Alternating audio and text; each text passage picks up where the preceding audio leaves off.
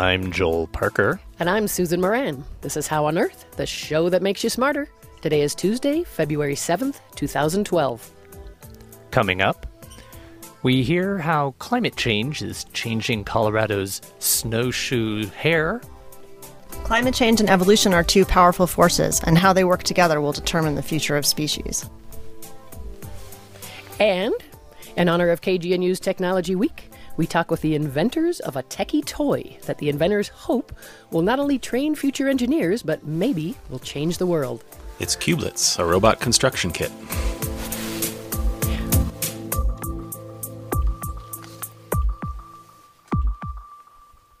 We begin with a look at some of the recent news in science. Many people know about the placebo effect. That's where someone receives a fake drug or a medically ineffective treatment, but the person perceives or actually exhibits a change in their condition. In the case of pain management, placebos can reduce pain in some patients by creating an expectation of relief. Another method for pain reduction is distraction, such as doing some task that keeps your attention busy. Both methods, placebos and distraction, have been shown to reduce a person's perception of pain, and neuroimaging has shown that both methods produce activity in the same part of the brain, the dorsolateral prefrontal cortex.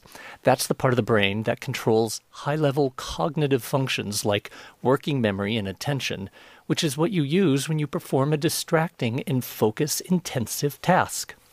Because the two approaches, placebo and distraction, seem to activate the same region of the brain, it wasn't clear if using them together would somehow interfere or lessen their effects, or perhaps make them better. A new study by researchers at CU Boulder and Columbia University shows that the two methods are complementary and their effects are additive. When the researchers combined distraction techniques with placebos, they found that the level of pain reduction that people experienced improved even more. There was no interference between the two methods. So the results suggest that two methods rely on separate mechanisms, even though they create activity in the same part of the brain. These findings could help clinicians maximize pain relief without drugs. The findings were published in the journal Psychological Science.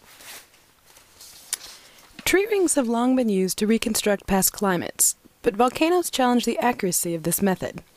Scientists from Penn State compared historic temperature reconstructions based on tree ring data with those from climate model simulations. They found that the two reconstructions were consistent, with one major exception the climate's response to major volcanic eruptions. When a big volcano erupts, it releases aerosols into the stratosphere, which reflect sunlight and cause temperatures to drop. The tree rings indicated a temperature drop of 1 degree Fahrenheit following each of the eruptions. But the climate models estimated it to be closer to 3.5 degrees. The scientists determined that the climate models are more accurate. They add that the discrepancy between tree rings and climate modeling data was the result of the tree's limited ability to respond to the extreme temperature drops that a volcanic eruption can generate.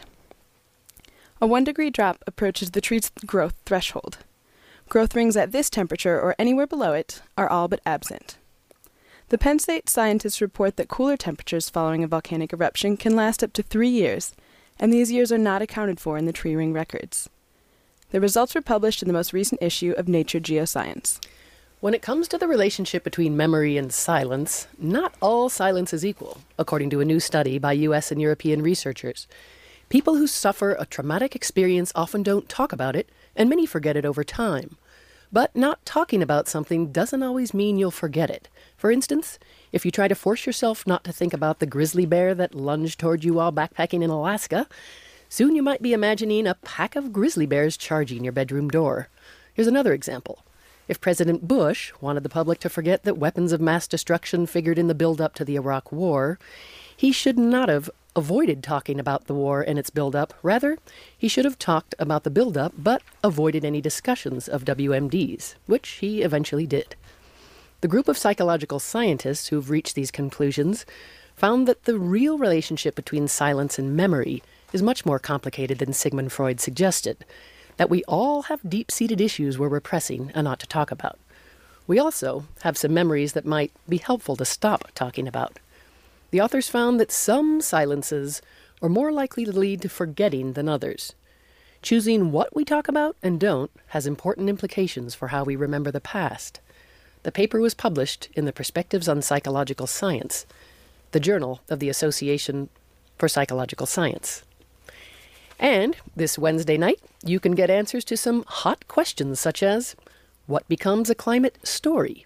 And how do media accounts of climate issues influence how those issues are discussed by scientists or policymakers, or if they do influence them at all? The answers come in a new book by Maxwell Boykoff, an assistant professor of human geography, environment, and society at CU Boulder. His book is called Who Speaks for the Climate? Making Sense of Media Reporting on Climate Change. Boykoff will talk about his book Wednesday night at 7:30 at the Boulder Bookstore. For more info, go to the Boulder Bookstore's website or do an internet search on Maxwell Boykoff. Also, on Wednesday evening, you can learn more about Jupiter at Boulder's Laboratory for Atmospheric and Space Physics, also known as LASP. The lecture at LASP will feature their Juno mission, launched in 2011 and scheduled to reach Jupiter in about five years.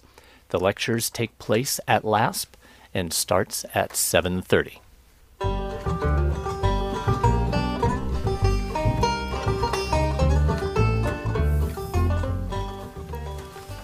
You're listening to How on Earth, the show that makes you smarter. I'm Susan Moran.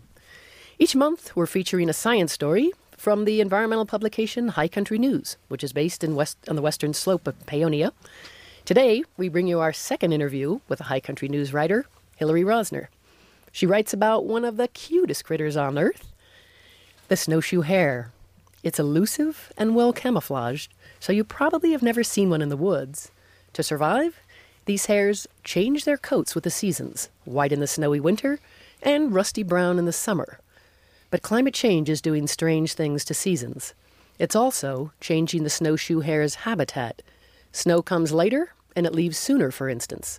So now, some hares' fur turns white before the snow covers the ground, so that makes them easy meal for wolves and other predators. Whether these fragile hares can evolve and adapt to their changing homes fast enough is a question some biologists are studying hard. Hillary Rosner, a local science journalist and author, joins us to talk about her cover article in the current issue of High Country News. Hillary, welcome to the show. Thanks for having me. So, how did you come upon these cute little critters, the snowshoe hare? Um, you know, I was looking for a way to tell a story about climate change and evolution, which, as I said, are um, two extremely powerful forces, which people don't really realize are actually interacting with one another. And what happens when these two forces get together and how they interact is really going to help determine what happens to all the different uh, plants and animals and microbes and everything else that lives on Earth. So I was really looking for a way to tell that story and um, you know, what better way than with a cute, furry little snowshoe hare? and you came upon this scientist?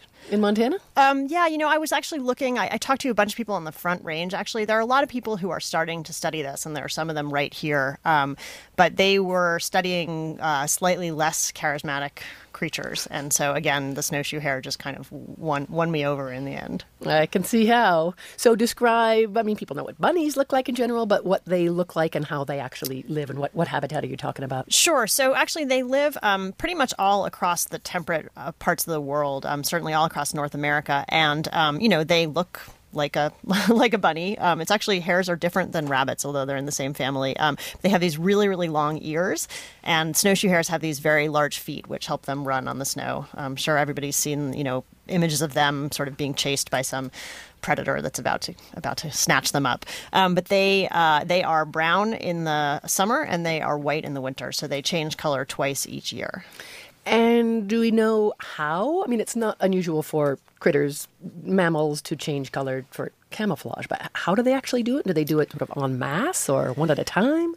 So this is one of the things that um, Scott Mills, the scientist in my story, is studying. Um, you uh, color is something that's fascinated naturalists for for centuries because it's something that's so visible, and we know a lot about color in nature. But surprisingly, we don't actually understand animals that change their coat color seasonally. We don't understand how it works. We don't really know is it is it genetic? Is it um, behavioral? Can they control how quickly or slowly they change color. So the initial trigger, uh, scientists think, is is sunlight. So when the amount of sunlight starts to decrease, um, they all sort of en masse begin to change. But then the actual transformation can take up to two months, and the individual hairs tend to change at very different rates. And that's one of the things that Scott's trying to understand. So it's the availability of sun or longer days or shorter days, not so much the amount of snow or when the snow falls even? Right, and that is one of the that's one of the concerns because obviously, you know, climate change isn't affecting the number of hours of daylight, but it is affecting the amount of snow and when the snow falls, and those things are kind of getting out of sync. So this sounds like this miraculous dance. They do, but what's throwing it out of balance? Because you describe this mismatch. Right. So the snowshoe hares are, you know, if if it's if it's the amount of daylight and waning daylight hours that triggers their initial transition, they're changing the same time they always did. But there's not always snow on the ground then. So when I went up to Montana in November, it was actually mostly brown, whereas it used to be mostly white. So now you've got these hares that are changing color and they're turning white before the ground is actually white. And so you write that climate change may not be the only culprit, or I mean, to what degree is that coming to play here? Well, so the, so climate change is definitely changing um, the, their surroundings, and the question that um, Scott Mills and other people are really trying to understand is: Can the snowshoe hares change too? Because if they can't, if they're going to be increasingly white when the ground is brown, um, they are going to be uh, they're going to be eaten much more rapidly by all these predators, and then it, their population could shrink, and then that could have this kind of cascade effect through the ecosystem. But it's possible that they can actually keep up in some way, that they can change either behaviorally or genetically to keep pace. First of all, you described this reminds me in the story. What did the scientist say about Oh, yeah. being caught off guard? Yeah, he says when he says that uh, coming upon a mismatched hare in the woods is like walking in on someone taking a shower. That it's the most embarrassing thing that you can see. And is that not anthropomorphizing? I mean, it sounds really embarrassing, but is a snowshoe be- know it's being caught off guard? Well, that's a great question, and we don't know actually. There's no we we don't actually know whether these hares can tell if they're camouflaged or not. Sometimes they seem to be able to, and then other times not. So they're caught off guard and they're changing in this out of sync way. And you're saying it's uncertain as to what the effects will be, or, or even more importantly, how fast they can catch up with sort of climate change and the, and the patterns it's causing, right? Yeah, and that's where evolution comes in. So if they have if if if this is a genetic mechanism in some way, it's possible that they can the population of snowshoe hares as a whole can can evolve you know down the line over some number of years so that they are actually in sync with the changing climate in which case they'll be fine and we don't have to worry about them. Sounds like the ultimate model for adaptation. Yeah, it is. I mean, and it's you know, there, it's possible that we don't have to worry about them. But actually, what what it means, it doesn't mean that we can just kind of walk away and say everything's fine. What it means is that we need to try and make sure that they can evolve. We need to give them the capacity to to evolve. And what does that mean? How do we give them the capacity? Well, it means making sure that there are large enough populations. That means making sure that there are enough. There's a big enough gene pool. So it means making sure that there are large enough populations that they're interconnected, so that they can move around and keep keep genes flowing between populations. So, so does that mean these guys like Scott Mills, the conservation biologist, are trying to figure out how to build even larger habitat or increase the gene pool because they're going to be essentially more defects? They are trying to first understand what the mechanisms are. And and but yeah that would be the ultimate thing. If it turns out that these snowshoe hares can evolve to keep up with climate change then we need to make sure that we do everything we can to to ensure that they're able to evolve Do they have any sense of like how many generations would it take to change the timing of their color change? Um, no, I mean, really, c- considering how many creatures there are on the planet that change their coat color seasonally, we really, really don't understand this phenomenon. And they're not all. Drosophila flies, and Right. You know. And they actually like they're not they don't do very well in captivity, so there aren't a lot of people working on them in the lab. But they re- do reproduce like bunnies. They do indeed. they do but that indeed. doesn't that's not enough so to steal the subtitle of your article um, can evolution save species from climate change Um, I certainly hope so. It's an interesting idea, and it gives us another way to um, to look at things and another another way to think about conservation. Well thanks so much for coming on the show. We appreciate it. That was hillary rosner local journalist who's written the cover article in the current issue of high country news. You can find it at highcountrynews.org if you're not a subscriber you may not see it so you can subscribe at hcn.org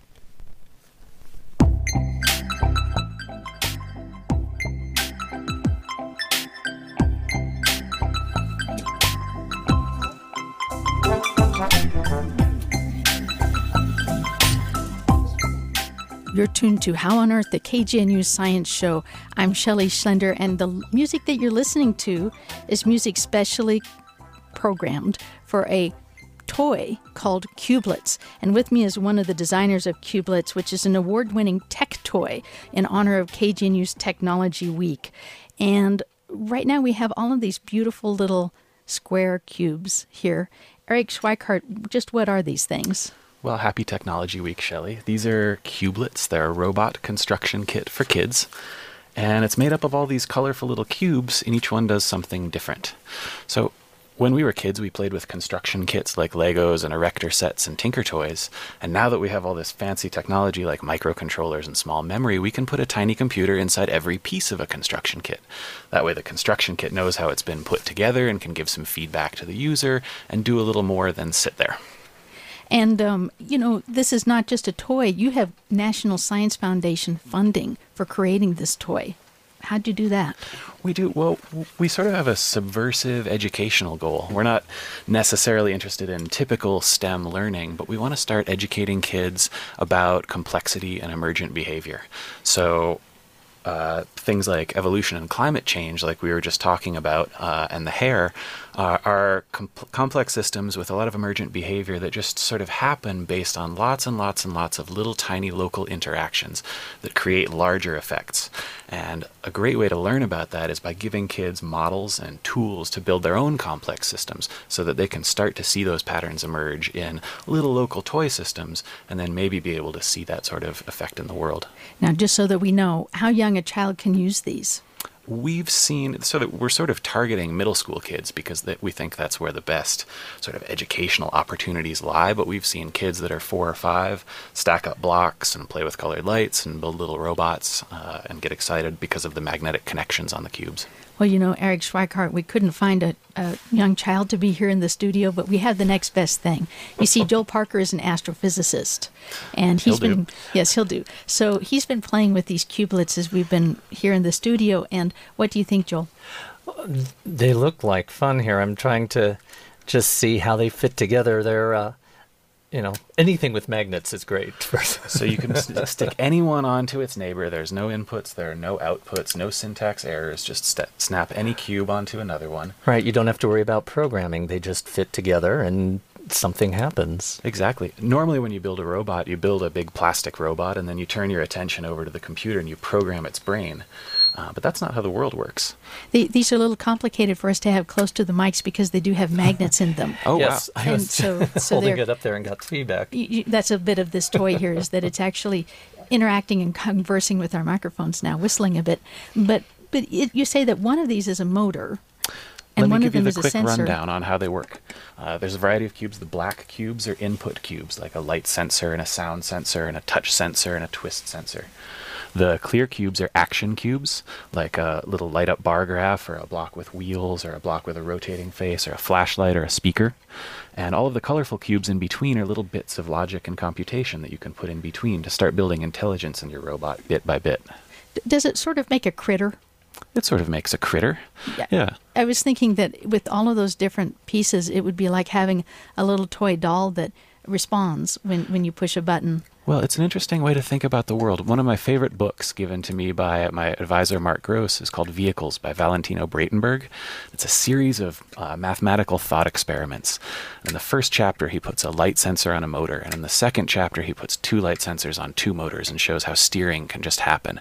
And then he puts threshold devices, and then he puts grids. And in chapter 24, he's built emotion and society and currency and all of these wonderful magical things that we have in our lives. And building psychology and building life from the bottom up is maybe a good alternative to understanding it than trying to take it apart. And, and in fact, Eric Schweikardt, as you've been talking, Joel Parker has been creating a form of life over here. I hear the buzzing and the whirring. What are you making there, Joel? Well, I, I was playing with uh, some of the wheel units to see uh, what I could get uh, to crawl across the uh, desk here.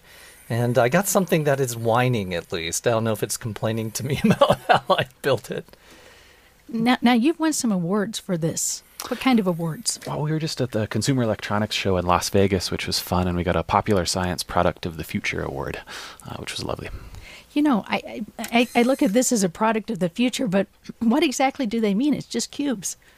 It is just cubes, um, but it's cubes that enable kids to build systems that exhibit intelligence and that drive around and that act like they have intentional behavior. So we have a, you know, we have a tendency to look at intentional behavior in the world and. And and there it goes. It's I got it to move. Come back, it's Joel. alive. It's alive. keep it there on the desk, Joel. Keep it there on the desk. Well, and so it is kind of fun to see these things happen. How long have these been out there? We've been making them for about a year, and we're in the process of scaling up as best we can to try and make more of them. Ah, so that means you have no longitudinal studies on just how this will affect the intelligence of our young children. We don't do anything like that. We just put toys out into the world and You see what play. happens. You, you just play, and, and, and you believe there's something to that in terms of science and learning. Oh, I do. I think you know, play is a great way to learn. Play keeps kids involved, and play gets keep people excited about things. And uh, if we can't learn through play, how else can we learn? Well, obviously, you're a mathematician or a physicist to be working on this Uh, my background's in architecture, actually. architecture. Yeah, that's why they're little cubes. okay, so you helped design something that would tell me how you came up with cubes. Well, originally this was intended to be a project for creative people like architects to interact with computation away from the mouse and keyboard and screen to have a little bit of tangible stuff that you could play with to make 3D models. And then we started putting things inside like lights and speakers and motors, and all of our friends in science centers and children's museums kept asking when they could have them, and um, we just decided that would be a fun project to see how many we could make and get them out in the world. So your thought is that if you create these basic modules, then people will create their. Oh, there goes again. Um, people will create their own discoveries with them. People can build all sorts of different robots and while cubelets are low threshold i mean joel has no idea what they're supposed to do and he's making robots that are driving around on the I table have no idea. they're also really high ceiling so advanced kids older kids computer scientists can now go in and take each one of the cubelets snap on a bluetooth cubelet, see the code that's running inside of a cubelet, change the code a little bit reflash it wirelessly and start to understand how changing one little piece of a complex system can change the whole emergent behavior of the system That was a little more complicated than Legos just there. but but the other thing is this is actually both more complex and more simple than Legos. Legos has evolved into something where you kind of make prescribed models. It's kind of paint by number Legos. This I'm- is the other way around. Legos are the best, but I read a depressing statistic the other day in a longitudinal study again that said 95% of Lego kits got assembled once into the uh, into the model on the cover of the box, and then were never disassembled and played with, you know, in the future. So we really want cubelets to be sort of a, a more uh, open-ended tool.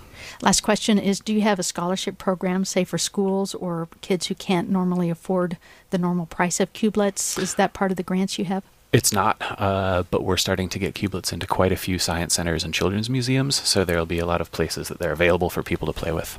Okay, well, we'd love to talk with you more, but we're out of time, so instead we'll ask you what your website is so people can find out more themselves. Oh, you can find us online at www.modrobotics.com. Well, thank you again for joining us, Eric Schweikardt, Thanks, who's Shelley. part of Cubelets. Thank you.